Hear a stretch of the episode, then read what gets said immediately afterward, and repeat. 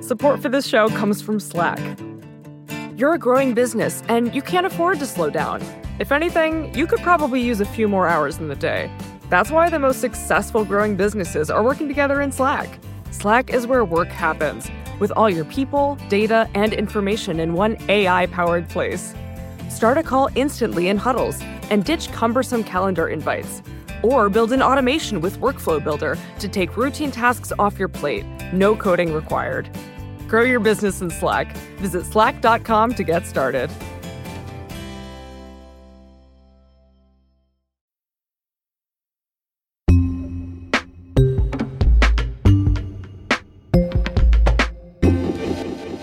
A week ago today, President Biden addressed the nation. Last night in Kabul, the United States ended 20 years of war in Afghanistan, the longest war in American history. In his speech, he talked about the costs of war. There's nothing low grade or low risk or low cost about any war. It's time to end the war in Afghanistan. And in explaining some of the costs, he cited the work of one particular group. After more than $2 trillion spent in Afghanistan, a cost that researchers at Brown University estimated would be over $300 million a day for 20 years in Afghanistan, for two decades. So the two actually comes from us. Stephanie Savell is the co director of the Costs of War project at Brown University. I asked her how it felt to hear the president cite her work on how much this war cost over the estimates of, you know, his own government. It's crazy. So the the Pentagon, uh, the Department of Defense says one trillion. The Afghanistan war has cost one trillion. We say it's two because we you have to think about like these wars have co- you know veterans care and interest and these wars have not just been fought abroad they've been there's been a domestic component as well and you're saying the pentagon doesn't do that and the Pentagon doesn't do that, and nor does any other government agency. Like, like that's why Biden is using our number to talk about how much the war on, on terror has cost in Afghanistan. And, you know, we feel like that's a big win on our end for that 2 trillion to even be included in the public discourse at all. Like that's our goal is let's really, let's push the envelope and let's not accept what the government figures are at face value because there's a bigger story to tell. There's a broader sense of cost that we need to talk about. On the show today, with Stephanie's help, we're going to try and assess the true costs of 9 11 and the war on terror in terms of treasure, but also in terms of lives lost. The search is underway for those who are behind these evil acts. I've directed the full resources of our intelligence and law enforcement communities to find those responsible and to bring them to justice. We will make no distinction between the terrorists who committed these acts and those who harbor them. Stephanie, we all know about 3,000 people died in the attacks on September 11, 2001, but how many people have died because of everything that's followed? It's a shocking number, actually. It's 929,000 people have died as a result of the US post 9 11 wars. That's in Afghanistan and Pakistan, which is part of the same war zone. It's also in Iraq, a portion of the Syrian conflict that has to do with the US kind of hunting down ISIS in Syria, and Yemen and a few other war zones. 929,000 people have died directly through, you know, bombs and bullets, airstrikes, things like that. And you come to this number by doing your own data collection, is that right? This was compiled by my colleagues, Neta Crawford and Catherine Lutz.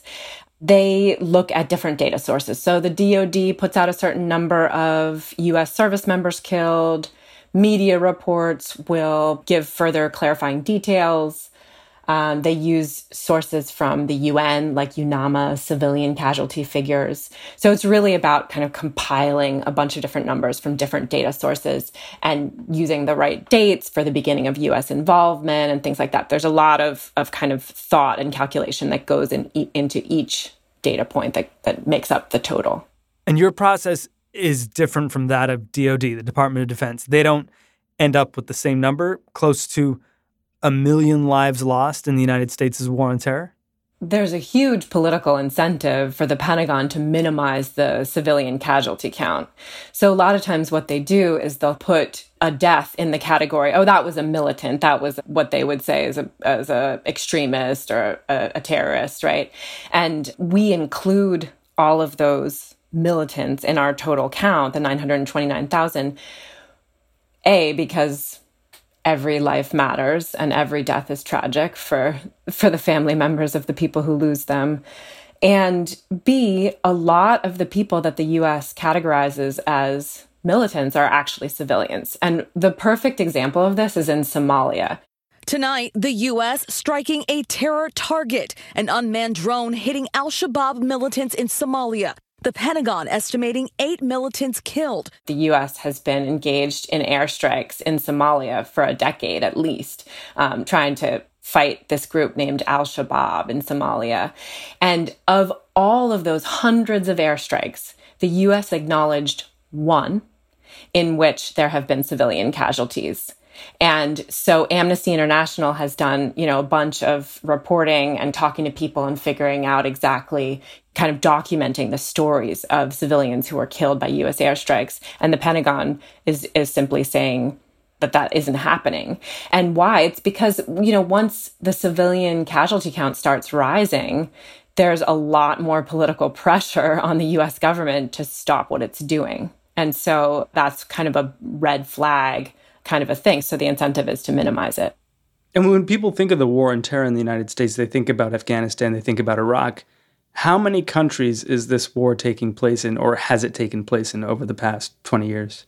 I put together a map that shows in 2018 to 2020 that the US has conducted counterterror activities and operations in, get this, 85 countries.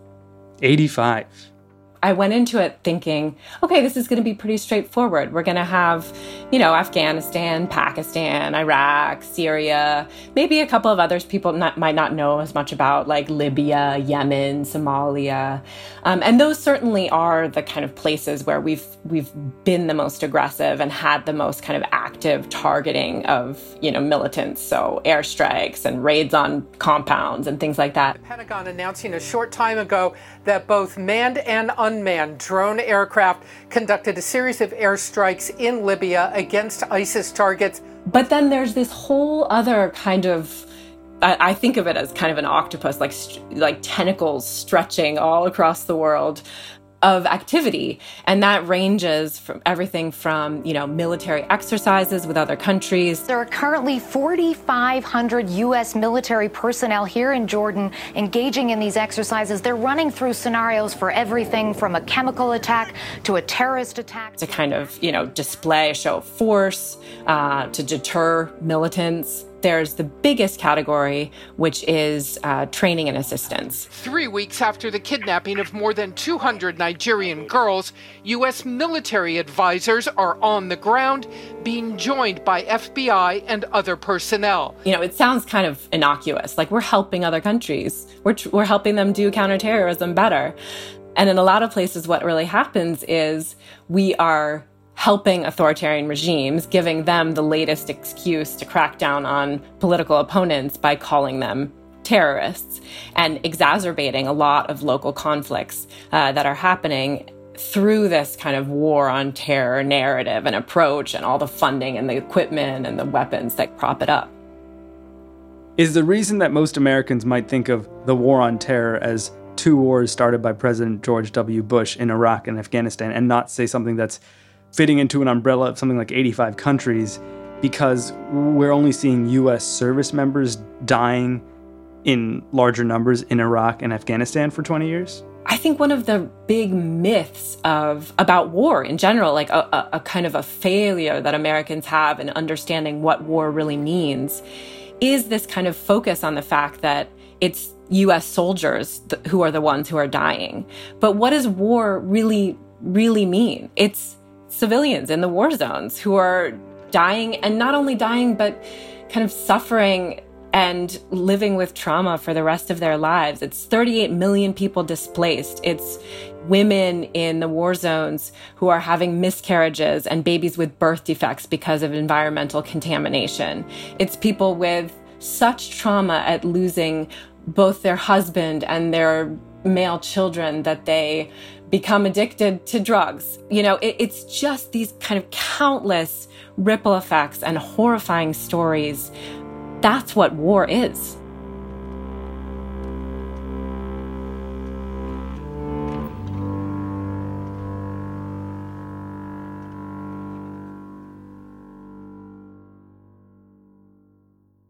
7,052 U.S. service members have died in these post 9 11 wars, and that includes the 13 who died in the blast at the Kabul airport. In comparison, 387,000 civilians have died in these wars.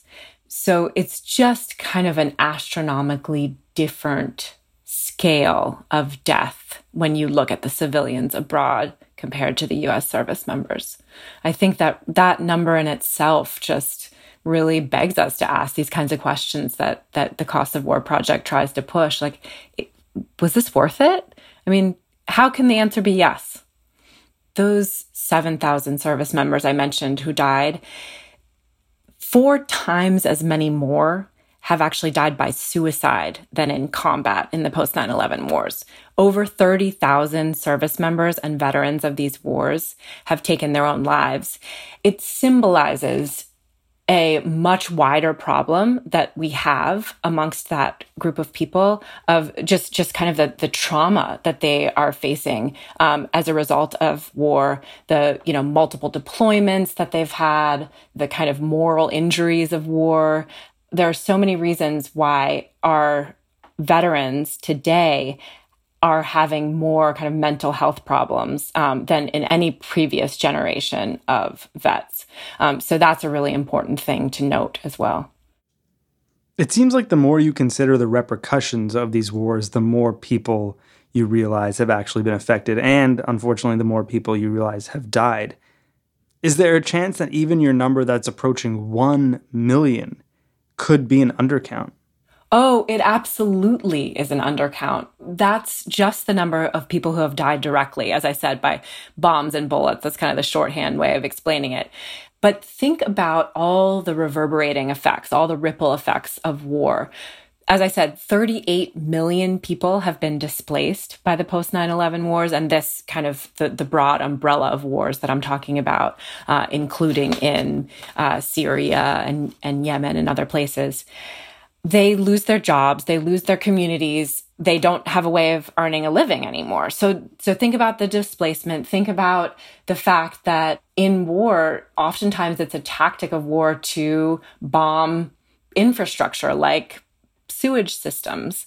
Um, so you think about like one of the major causes of death right now in Iraq amongst children is just childhood diarrhea. The, the sewage systems are broken down, the the water treatment facilities are broken down, and the healthcare systems have been decimated in Iraq and Afghanistan by the wars. So healthcare workers have had to flee the country. People are unable to get to hospitals and, and clinics because there's IEDs on the roads and just so many ways in which people are dying and and ill because of these wars that we just can't possibly count. So the UN has estimated that for every direct death in a conflict, there are at least three times as many more people who have died indirectly. So multiply that 929,000 by three, and you're starting to approach the low end of the possible range of the additional amount of people who've been killed.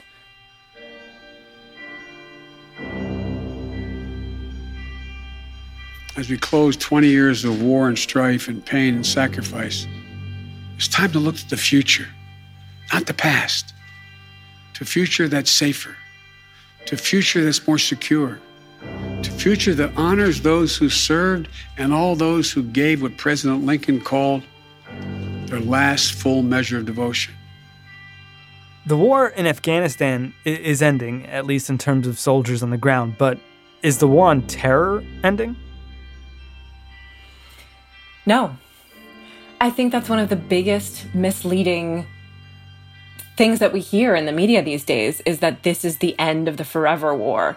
And, you know, Biden, like Trump before him, wants to get credit, wants to be acknowledged for ending the forever war. These wars are hugely unpopular, especially among the younger generations. Um, but the fact of the matter is, that counterterrorism has become the latest justification for US militarism in so many places. Um, so there's the 85 countries that I talked about, where I mean, if you look at what's happening in Africa, for example, there are U.S. military bases. U.S. is doing training and assistance all over the place. We are dropping drone strikes on Somalia. We engaged in combat just last year with um, at a base in Kenya. There were raids that we were participating in, the US troops were participating in in Mali and Niger. In 2017, you might remember there were the, that news about the four US service member deaths in Niger. And, you know, Congress was freaking out and the US public was like, what, what are we doing in, in Niger? But this is actually just very much part of the US approach to Africa today. So there's that answer to your question. And then in Afghanistan itself, you know, the CIA is training and equipping militia groups to continue fighting ISIS in Afghanistan. There are the, all of these defense contracting companies that are still on the ground. So there are lots of shadowy ways that this war is continuing. And I think that we really need to hold our government accountable for these kinds of activities. We can't just let this go under the radar screen and just kind of say, oh, well, the forever war is over and now we don't really have to think about it anymore, because we absolutely do.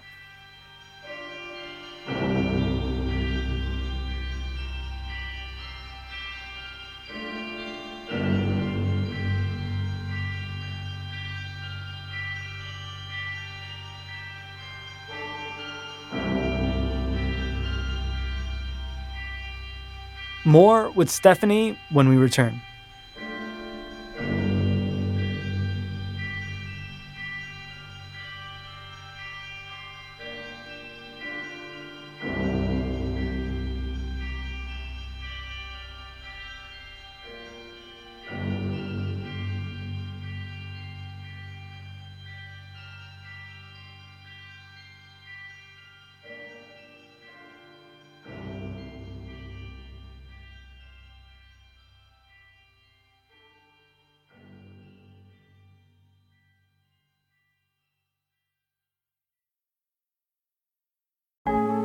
Support for the show today comes from Shopify. You know the concept of an elevator pitch where you like, you know, sell your idea for your product or your business in the time it would take to ride an elevator from the ground floor to the eighth floor or whatever. But what if you're so good at the elevator pitch that people want to buy your product on that same elevator ride? Are you ready for that? Shopify can help. Shopify is the global commerce platform flexible enough to help your business sell at every stage of growth as you go up that elevator. No matter what you're making, Shopify can help you turn browsers into buyers and sell your products everywhere, even in an elevator if their service from their all in one e commerce platform to their in person point of sale system, Shopify offers the flexibility to support your operation. You can sign up for a $1 per month trial period at shopify.com slash explained. Go to shopify.com slash explained now to grow your business no matter what stage you're in. Shopify.com slash explained.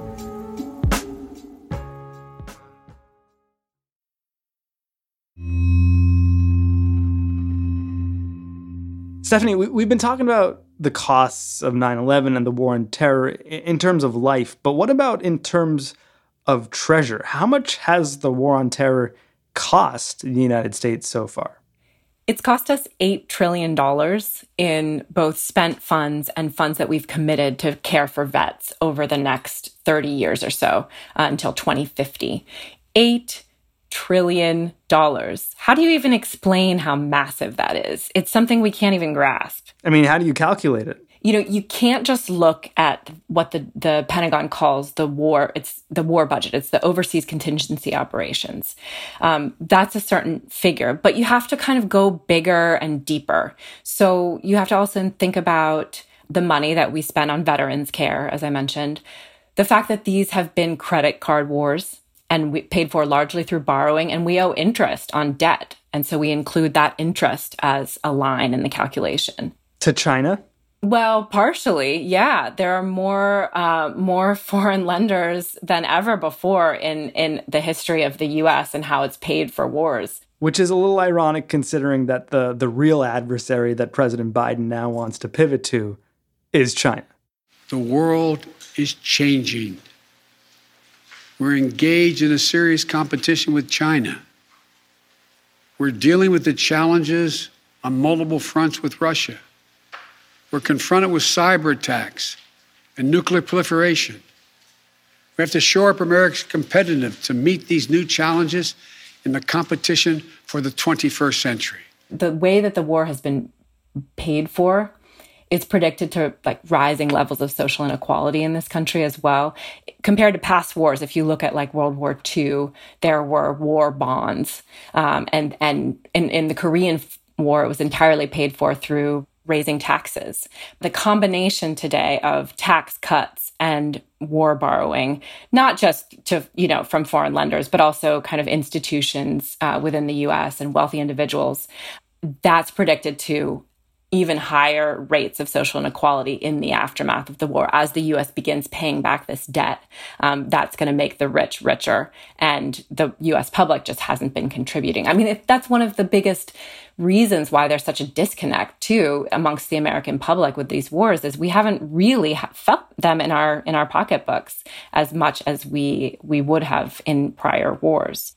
To his credit, President Biden is at least acknowledging a less convenient assessment of the costs of the war on terror, which is to say your organization's assessment. Of course, it's very convenient for him to use a more critical assessment as he tries to end this war. Is it only when it's politically expedient that our leaders actually acknowledge the costs of these kinds of conflicts? There's definitely something to that. But I think that the status quo, I mean, look at Congress. The status quo is just to kind of throw money at the Pentagon.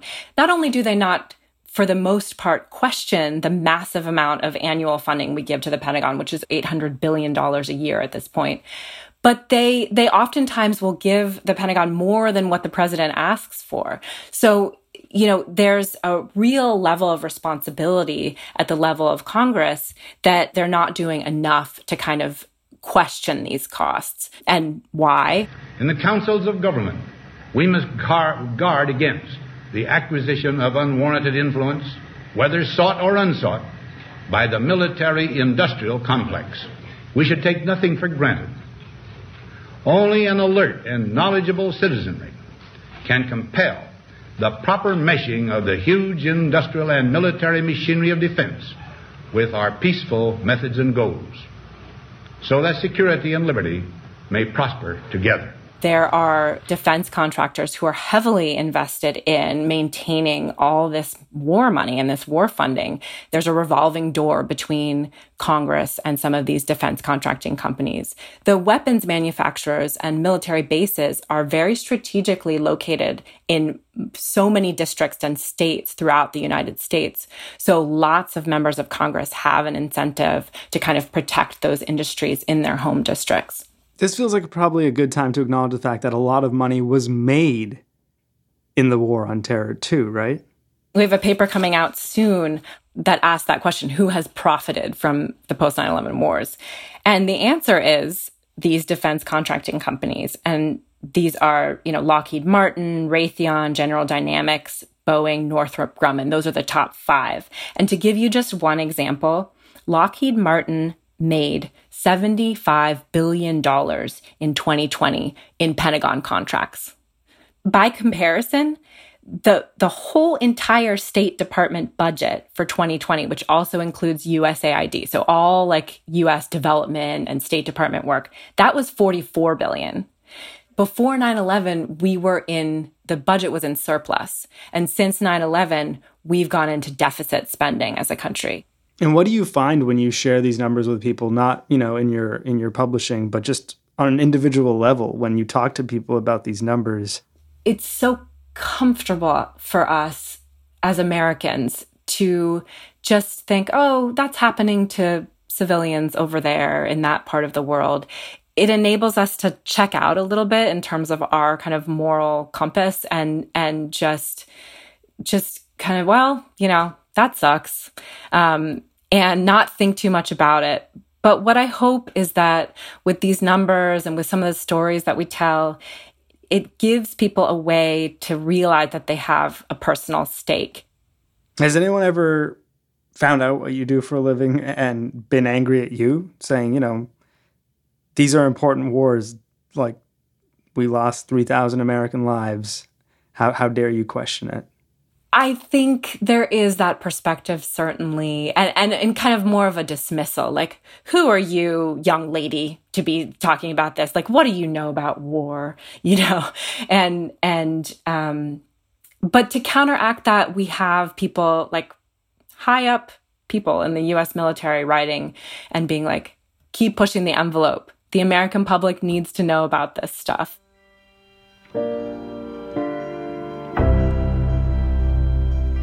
Nearly a million people have died directly. You know, 38 million people have been displaced from their homes. $8 trillion have, of US taxpayer money have, have been spent or obligated. And what have we gotten for all that? Are Americans safer now than we were on 9 11 when, when Al Qaeda flew the, the, planes into the Twin Towers? Uh, are people around the rest of the world safer? Arguably, you could say that the US post 9 11 wars have been a huge source of violence and death around the world. There are more quote unquote terrorist groups now than there were on 9 11. There are more recruits to those groups. Um, arguably, this war on terror approach has been incredibly counterproductive.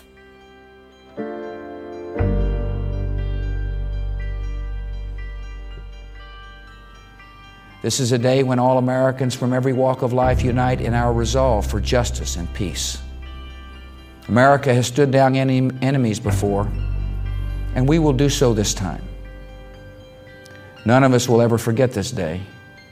Yet we go forward to defend freedom and all that is good and just in our world. Thank you.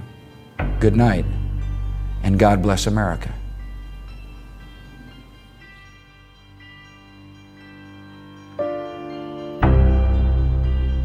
Stephanie Savell is an anthropologist of militarism, security, and civic engagement at Brown University in Providence, Rhode Island. She's also the co director of their Costs of War project. You can find the work at watson.brown.edu slash costs of war. One more time, that's watson.brown.edu slash costs of war. I'm Sean Rameswaram. It's Today Explained. Our episode today was produced by Victoria Chamberlin with help from Hady Mawajdeh.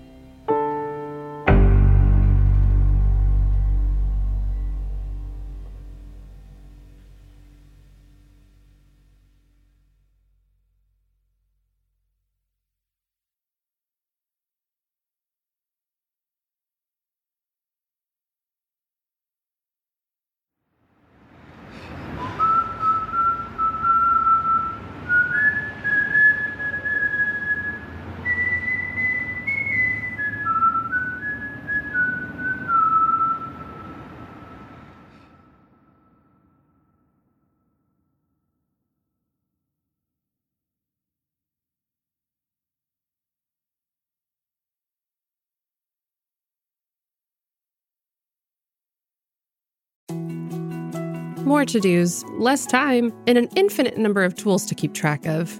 Sometimes doing business has never felt harder, but you don't need a miracle to hit your goals. You can just use HubSpot because their all in one customer platform can make growing your business infinitely easier. Imagine this high quality leads, fast closing deals, wildly happy customers, and more benchmark breaking quarters. It's not a miracle, it's HubSpot. Visit HubSpot.com to get started today.